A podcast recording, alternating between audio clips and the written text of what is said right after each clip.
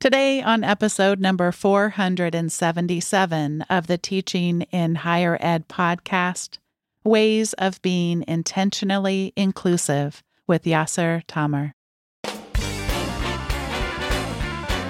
Welcome to this episode of Teaching in Higher Ed. I'm Bonnie Stachowiak, and this is the space where we explore the art and science of being more effective at facilitating learning we also share ways to improve our productivity approaches so we can have more peace in our lives and be even more present for our students.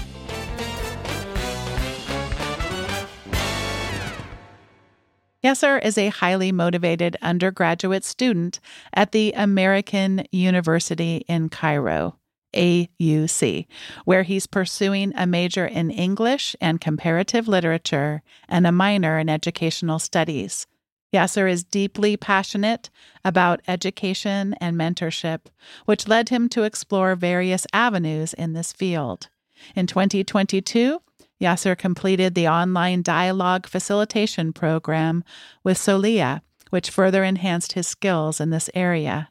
Yasser is a dedicated advocate for equity and inclusion.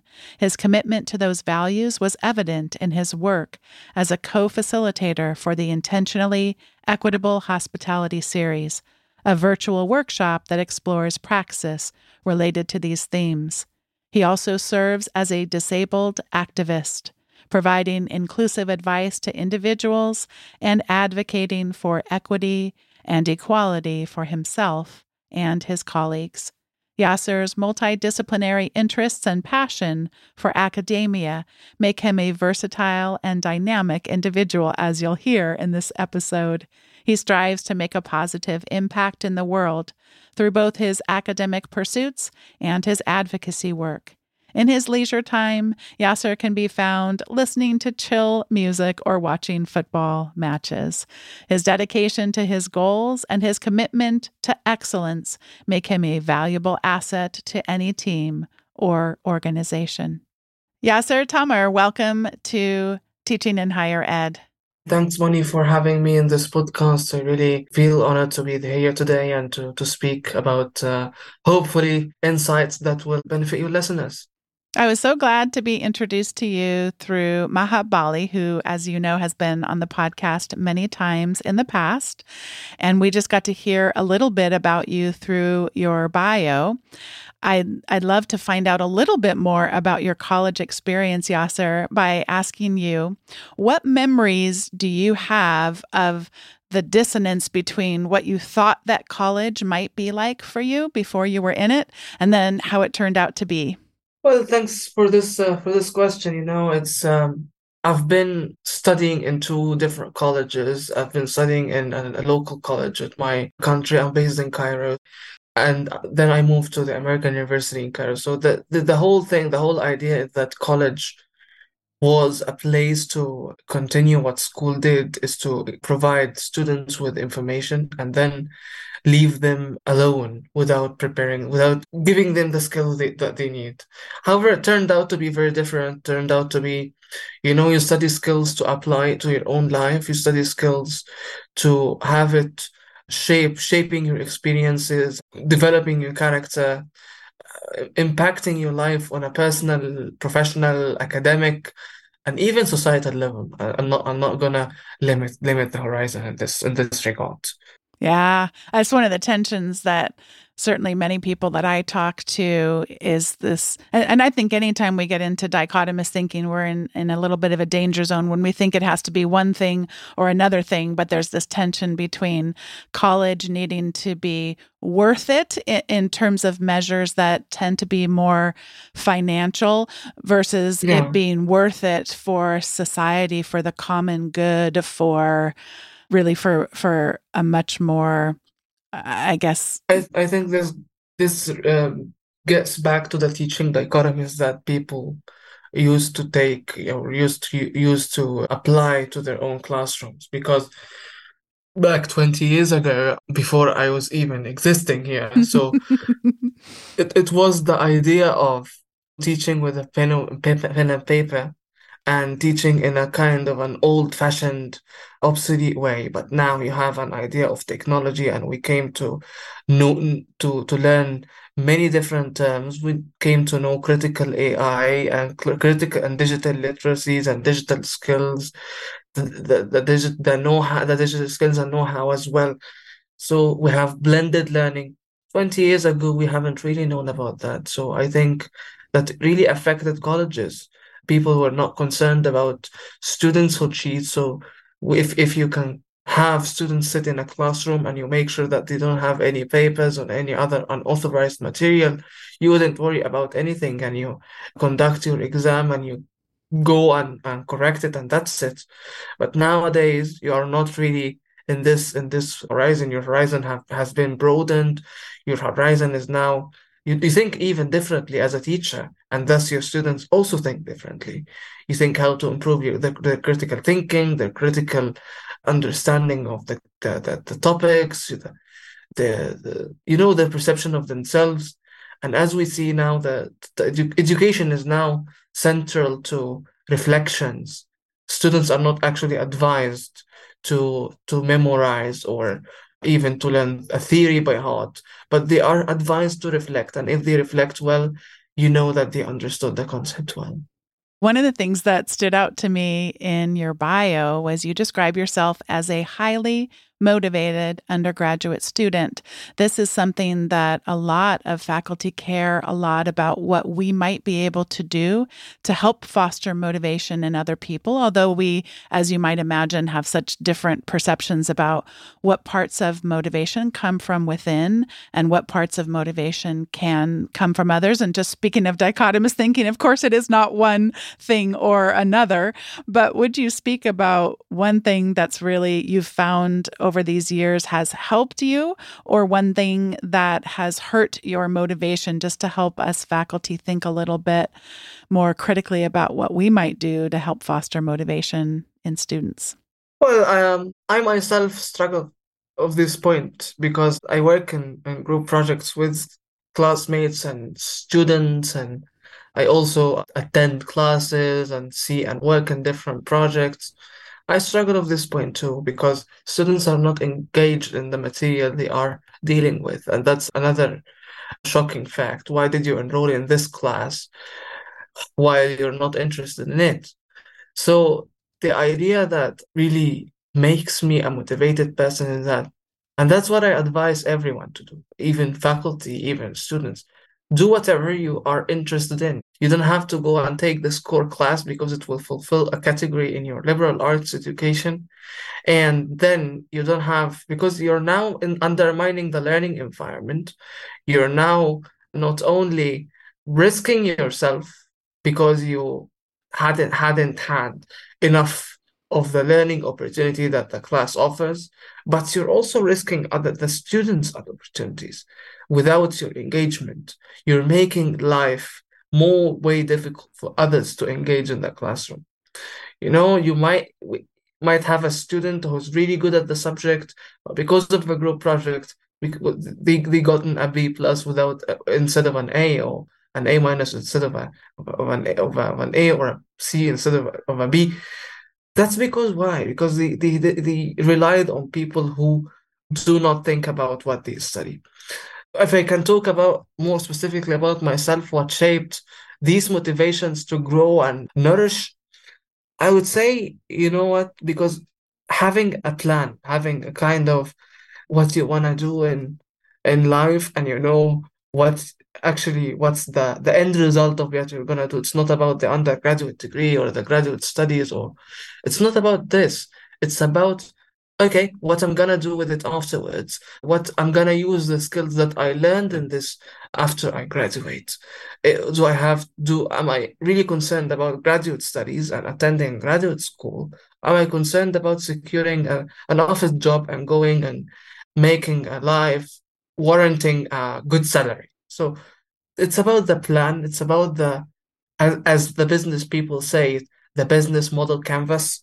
So the business model is the model that the business will use. So that's the life model that the person has to prepare for. It's not really something scientific to, to have a life model, but it's even if it's in the one in one in one's head, it's just a plan that exists here and there that really you know what you're gonna do. And if you don't know, you quit because it's in vain. It's devoid of any meaning. Yeah. There's a there's an expression that I believe was started by a, a writer in the leadership space named Stephen Covey, but I mm-hmm. but I, I know people other people have said it as well, and the expression goes: the map isn't the terrain, and just this idea that you could you could have an idea that you're going to go and and and walk this way and and turn right, but you don't know if it's raining or if there's a hill that doesn't doesn't show up as somebody's giving you directions. And so i think about that in terms of our plans. For myself as someone who's 30 years older than than you not wanting to to hold too tightly to my plans, wanting to have them, but also wanting to continually be expanding my imagination for what's possible. And it's one of those things that I think, at least in my experience of of mentoring mm-hmm. and getting to to be alongside people who are younger than me they think yeah. that we have it all figured out if we're older or we or we had it figured out all along that there was this perfect path that we followed and we knew in advance and so having goals can be so powerful for us to have that motivation you describe and and mm-hmm. yet to be able to discern when there might be something new that that is beyond our current understanding i think is really fascinating you know, you know when students discern having uh, ideas of or, or plans for themselves and then the plans become changeable or they want to alter something it doesn't really it doesn't hurt. Mm-hmm. you change something because you're now developed and that's not not not a big deal. That's actually what should be because we're not a machine we're not even the ai learns. So how about us as humans? We should learn and if I say, okay, I'm gonna work this and this and this, and I graduated, I I actually figured it out that no, I'm not really fitting into this space. So let's me shift or drift a little bit. So it makes a good a good difference to have something to have the basis mm-hmm. instead of going shallow of going without any plans, without any goals. You don't know anything. People studying, at least in my culture, everyone wishes that their uh, sons and daughters are to become med- med- medical professionals or engineers, mm-hmm. and everyone fights for the, the engineering major and the, the, the medical major. But what's afterwards?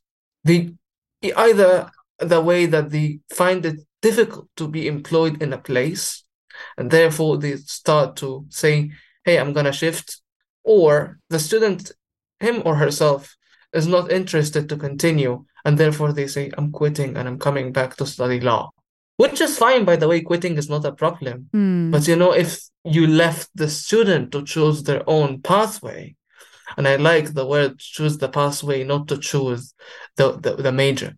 Because pathway involves a lot of dichotomies, involves skills, attitudes, even places, even lifestyles, even everything. So you let students choose their own pathway and that's what's make what makes it unique for everyone to to be here to to, to learn and to grow and to nourish I mentioned earlier in the conversation about having the opportunity to meet you. You were one of the co facilitators of the Intentionally Equitable Hospitality series. And it's been mentioned a, a, number of times on the podcast. I had such a great experience, but would you talk a little bit about what your role was as one of the co facilitators? What were some of the things that you were responsible for and energized by and, and, and wanting to facilitate learning through? Well, I'm I'm always motivated and passionate about everything that I can link inclusion and accessibility to. So it was when I, I, I actually knew uh, Dr. Maha in the first place, and then I knew about the intentionally equitable hospitality. I I've gone with myself to read the, the book chapter intentionally equitable hospitality as a critical instructional design. I'm hope I'm hoping I'm saying the, the name right. It's it's about knowing how to be equitable, but let's make it more accessible. Let's find the challenges that that make that really hinders the IEH to be accessible. So when we facilitated this session, we were more interested to bring accessibility into the discussion. So that was the, my first mission. That was what I really aimed at. And then I was doing everything that anyone else can do it, which is the role of inclusion, that I'm Mm-hmm. included. I can do, I can synthesize learning from the workshops. After collecting the work, the Google Docs from the breakouts and seeing the input of the participants, I can use this and make a synthesis, make a summary, make a note about what participants had said so it, it, it could be published in anywhere. I also was managing the Zoom, so I was seeing the chat like anyone else. I was interacting with people. I was going through the breakout rooms, talking to many different folks, seeing what they are doing, discussing here and discussing there, going to see if any issue arises. So it's not about having a specific rule because I'm totally blind, and it's about having the idea that okay, I'm I'm here to to help co-facilitating this and making this project more successful and also bringing my expertise which is accessibility and disability advocacy into the work and into the discussion. And i think we we've done this in a in an in an excellent way. We have made a synergy a combined interaction between the the equitable hospitality of any learning spaces and ensuring that these learning spaces are equitable and, and accessible at the same time I was trying to describe to Maha about my feelings because I have certainly been to other events that were under that umbrella of IEH previous to this this one that was conducted earlier this year. But this one, for some reason, I felt so much more what you just described, Yasser, that I was able to bring my full self to it and and feel like I was contributing and learning so much. It, it's it's just such a fun thing but it's very hard for me to describe what what that is like. And we of course sometimes bring our areas of specialty or unique perspectives and it is such a beautiful community to be a part of not necessarily in that community specifically, although it certainly could be. What are some of the things that come to mind for you, Yasser, that we tend to be challenged most when we're trying to come together in communities like this? And maybe we could speak specifically virtual communities that we get in our own way when it comes to accessibility. Let me tell you a story. In uh, spring 21, uh, it was my first semester, and it was actually the dynamic period of time in which the AUC, the my institution, was preparing itself to move from the online to the offline modality in fall. So I came from an online Arabic medium of instruction to a fully English medium of instruction. I, I, I was aware of the language, but you know, having the academic higher educational sense was not really present. And it was virtual. And it was, you know, how I'm gonna sustain in this. And that was the first challenge is that what are the inclusive practices that you as an instructor, a faculty developer, an educational administrator, anyone who's involved in the learning space design, what are the inclusive practices that you are taking here to make sure that whenever you are hit or let's make let's use another word, whenever you are having any person with visual impairment, learning disability, mental uh, problem, ADD, ADHD, or whatever. What are the inclusive practices that are you, that you are going to take? Are you prepared or are you going to be upset about it? But will you say I'm gonna welcome this, or will you say, okay, no, I'm gonna, I'm, I'm not ready, so I'm sorry. So that's that's what it's really about. That you felt included, you felt that you are bring you are brought in the community. Because we had ensured the the the learn the inclusive practices. We've done the alt text in the docs. We've done the different formats. We've been making sure that our slides are accessible to everyone to read. Our fonts our synthesis from the from the meetings. You know break rooms were also inclusive. Inclusivity is not about by the way providing access in the the technology sense, but making sure that the people who are present can bring unique perspectives. And as you said, you, you've been able to do that. You've been able to feel your own self while interacting with people from different backgrounds, from different cultures. And that that was because the inclusive practices were there the studying of the design of the workshops was there and was piloted many different times in accordance with different scenarios and what will happen in this situation, what will happen in that situation. All in all, as I said, it's all about having inclusive practice in your work. By the way, it's not a, in, only in education. If you are in, an engineer and you're designing your building, so if you have an inclusive practice, you will do a ramp with the correct standards. You will do an elevator with the correct space. You will do an architectural design with the correct colors. So a person with an ADHD will not be upset or will not be evoked, will be evoked when we, when they see the colors. I used to have such an ignorant way of feebly attempting to be accessible in my practices, which was to think that, well, in this particular class, I don't have someone who is dot dot dot fill in the blank and and mm-hmm. therefore i don't need to do those things and of course that you you know that's very ignorant of me but thankfully we're always learning and growing and so now i think a lot about and this, i saw this being fostered so well by you and the other co-facilitators of that that IEH experience that it's an ongoing thing. First, we need to be preparing not just that there might be someone of a particular demographic, but that these things help so many in so many different cases, and our imaginations aren't big enough. So it's an ongoing thing that we do. And then it's also that we are never done. And I saw that so beautifully demonstrated. I can't remember which specific exercise it was. I wish, yes, Yasser, I could remember that well. But but there was a time when someone was either using an analogy, they were sending us out into Google Docs, and you described so well. They were trying to foster but it, it just wasn't it, it wasn't i don't know if translating is the right word or it was just entirely being perceived differently by you. And i just saw all of us really coming together to be able to be very open and frank about what each of us are experiencing. And we know what our goal is what the aim is to be this more equitably hospital hospitable. But it's that intentionality that we just can't ever stop being intentional because it's as we are going together that we are going to not just make mistakes, but also have opportunities where things could be better that just go a little bit beyond our imagination. And once you build up that level of trust in community, that we don't have to take it personally, it can be a joy to hear from another person's perspective and then have all these people coming together to just want to be doing better for each other.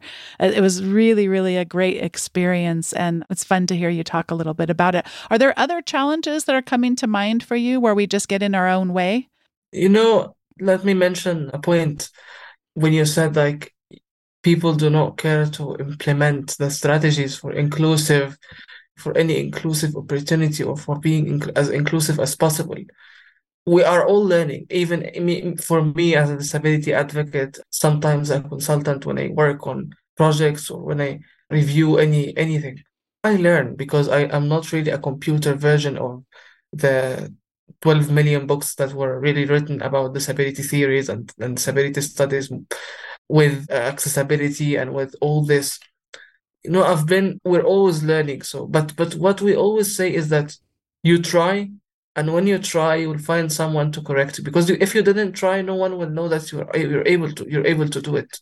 And therefore, if I see a professor was not really implementing a good accessibility design to their course.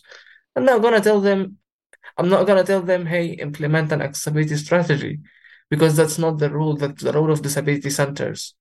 But if I see them try, I'm gonna say, hey, that was so interesting that you did this. So there is the better way to do it. And then you and I would learn how to do this. And I say, hey, let's there there is another there might be another blind person or another disabled person might feel preferred to do this and this and this, and then another learning emerges. Uh, or uh, in another semester, the professor comes and experiences another case different from mine, and they say, "Oh wow, I learned something new." So the person, this person was preferring Braille, but this other person would prefer preferring for example, digital digital material or soft copies. I think what we what we've done in the IEH is this: we all brought our own unique perspectives into the, the into the workshop, and we said we blended them all together to make it as you say, grab what you are able to, or grab what you can. You grabbed what you can learn from this. You reflected as you might, as you wish. You sought learning in the area in which you felt you might need to learn about. So that was about it. We we didn't care to to theorize or to come up with things that are complicated for people, but we care to to root practices or to cultivate community practices. That's the more accurate definition that I can use to cultivate practice that later culminates in the development of IEH and hopefully will culminate in more development of access- accessible IEH in, in, the future. As as by the way, IEH is never is never an ending cycle. Mm-hmm. We it can be developed and developed, and I can develop it, and some other person can come up and say this person uh, lacked this clarity in this point, so let's develop more and more where I see us in terms of of the spectrum of wanting to be more inclusive in our teaching is that we we can sometimes become more educated and and and more aware but then it turns into kind of this transactional thing and whether whether or not we're talking about being inclusive with regard to disability or mm. or or cultural dynamics, race and ethnicity, we will sometimes then move into a space that can be more transactional where we're expecting other people to educate us about these things versus this beautiful shared responsibility where we have these aims and goals and values that we're each giving and and receiving as opposed to to more of a of a transactional thing. So i i, I did appreciate getting to be you a know, part of that. why why why this happens? Because we have come up to realize that the attitudinal barriers now are so apparent. That's why you are expecting shared responsibility from us as visually impaired or as disabled people to come up and educate because we ourselves would lo- wish to remove all the attitudinal barriers and you as non-disabled folks wish that when you deal with us we won't confront you so it's about removing the attitudinal barriers and eliminating all the recurrent themes of uh, wrong discourse, inequities, because wrong discourses can sound, you know, easy said and done. You know, here is a wrong discourse, and that's what pa- we we passed. We c- come across it, uh, but we didn't t- took much care about it. But now, you know, wrong discourse can can can make it really really different. And disability and language is another area in which I'm not gonna really delve uh, now because like it's it, it will drift us away, but it's about the attitudinal barriers. Yeah, I, I really appreciate that I've built up enough trust with people who've been listening to the podcast for a long time where I will occasionally, it hasn't happened much, but occasionally have someone reach out and say that my language that I might have used on an episode isn't aligning with my values that they've come to know me to have. And that's so nice to have been in community. You know, some people are newer listeners and that kind of thing, but if people have been listening for a while, we might email each other. Maybe we've even met before. And when you're vulnerable enough to be in a public space like the one you and I are in today, Yasser, and I know you're in public spaces in other ways too, that we're we are going to have times, my gosh, my hopefully we're going to continue to be learning and shaping our values and wanting those values to align with our behaviors and how we go about in this world and wanting to build trustworthy relationships so that we can just be holding each other accountable toward those those broader aims Actually, it happens to all of us. It happens to all of us as people. Mm-hmm. I've, I've, I've fallen into the trap of generalizing quite a few times before. And that's, I've, I've, I've said, all so and so and so cannot do this, and also and so and so can do this. And this is really horrific. You can't really fall into the trap of generalization because that defi- defi- defies the conventions of good dialogues. So, with regard to language, you know language and values are so so strongly correlated Let's let's put it that way. And everyone has their own mere opinion to say, oh, you you've you haven't used the correct language or have used the correct language. But there are there are sometimes standards. Like what I struggle in my I'll give an example, a brief one. What I currently struggle from here is that when people say blind, so blind when translated into literal Arabic, it gives a very rough connotation, gives a very, a very rough meaning that is really if emotionally unwise, let's put it also that way. I'll say emotionally unwise. So people do not like to say blind and blind in Arabic in, in, in, in standard Arabic, not colloquial Arabic. So means a very, very unwise word. They do not like it. But I say that's the standard language that everyone can use.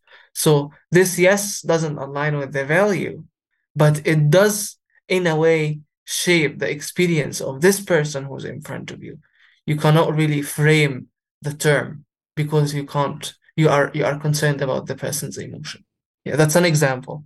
Hopefully we Oh, we, it's we such a drift. I feel like you weren't you weren't kidding me that there is so much more we could talk about here.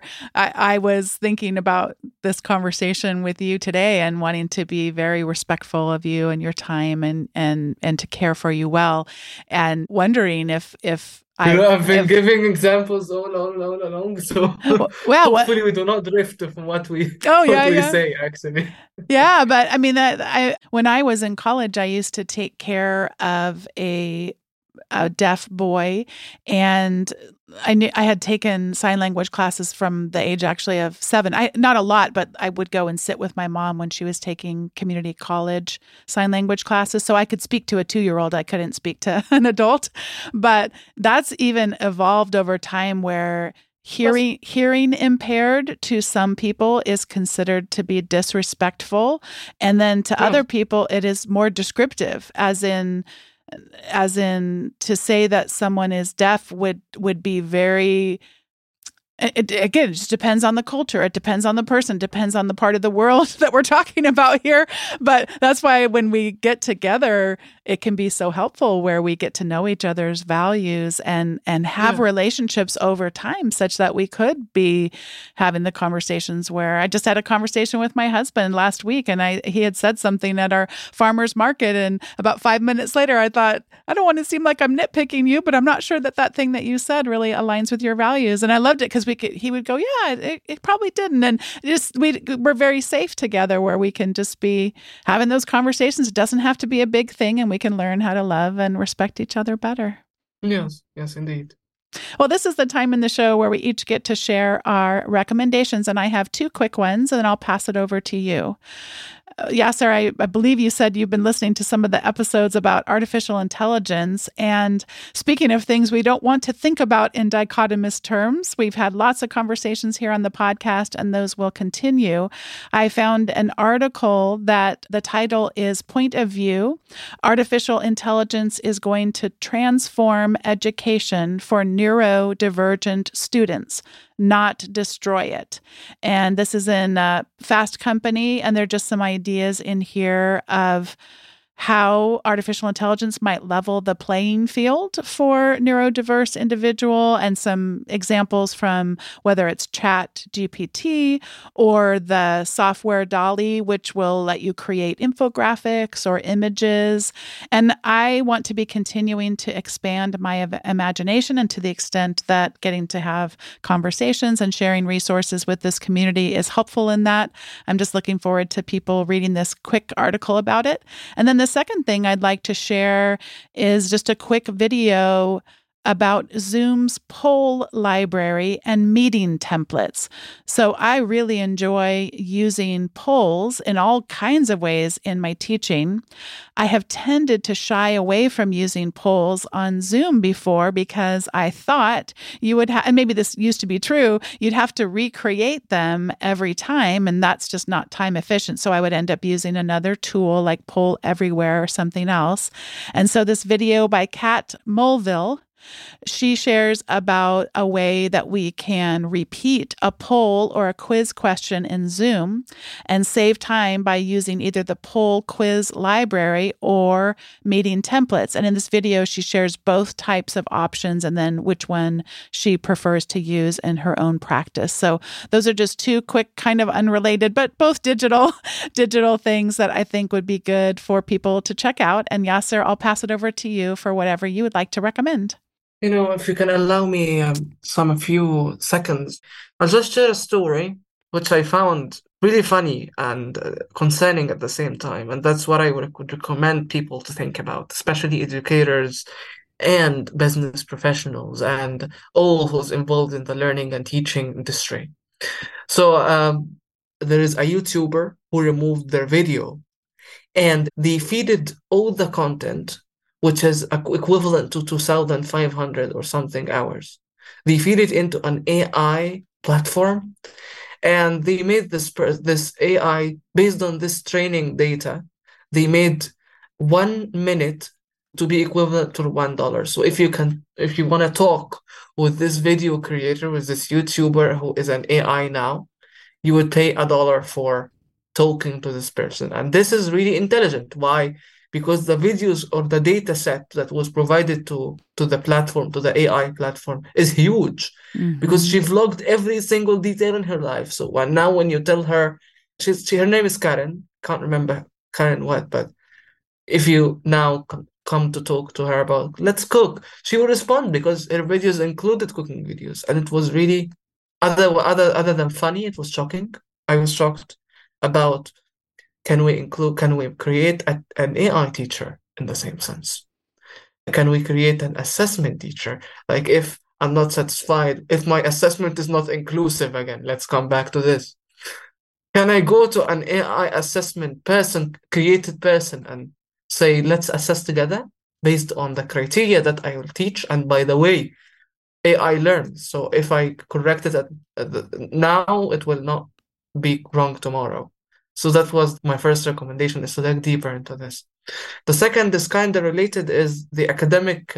I still haven't read it due to workload, but I've been fascinated by the idea of Dr. Sarah Eaton on Twitter of researching proctoring of mothers and people who have caring duties, child caring, eh, care, caregiving duties. It was really wonderful to to see how she wrote about proctoring and then she deviated somewhere somehow to academic integrity and, and, and those ways. So yeah. Yasser. It's been such a pleasure to get to have this conversation with you today and also the ones that I got to have as part of the IEH series. And I look forward to other opportunities to engage because I think we're both connected with Maha and there's much in store for our future, our future opportunities to connect. I appreciate your generosity and the ways you help us perceive things in new, new ways. Thank you so much. And it was, uh, it was so honored to be here today. Thank you. All right, everybody, I'm going to sneak one more recommendation in here. Yasser and I have gotten off of the line now, but we were talking more about language and intentionality. And he shared about a hybrid pedagogy article called Syllabus as Manifesto A Critical Approach to Classroom Culture. So I'm going to add that one into the recommendations. And thanks, Yasser, again for coming on the show. Thanks to every one of you for listening and being a part of the Teaching in Higher Ed community. Today's episode was produced by me, Bonnie Stachowiak. It was edited by the ever talented Andrew Kroeger. Podcast production support was provided by the amazing Sierra Smith. And if you have yet to sign up for the weekly email updates from Teaching in Higher Ed. You'll get the most recent podcast episodes, show notes, as well as some other resources that don't show up on the normal show notes pages. So head on over to teachinginhighered.com slash subscribe.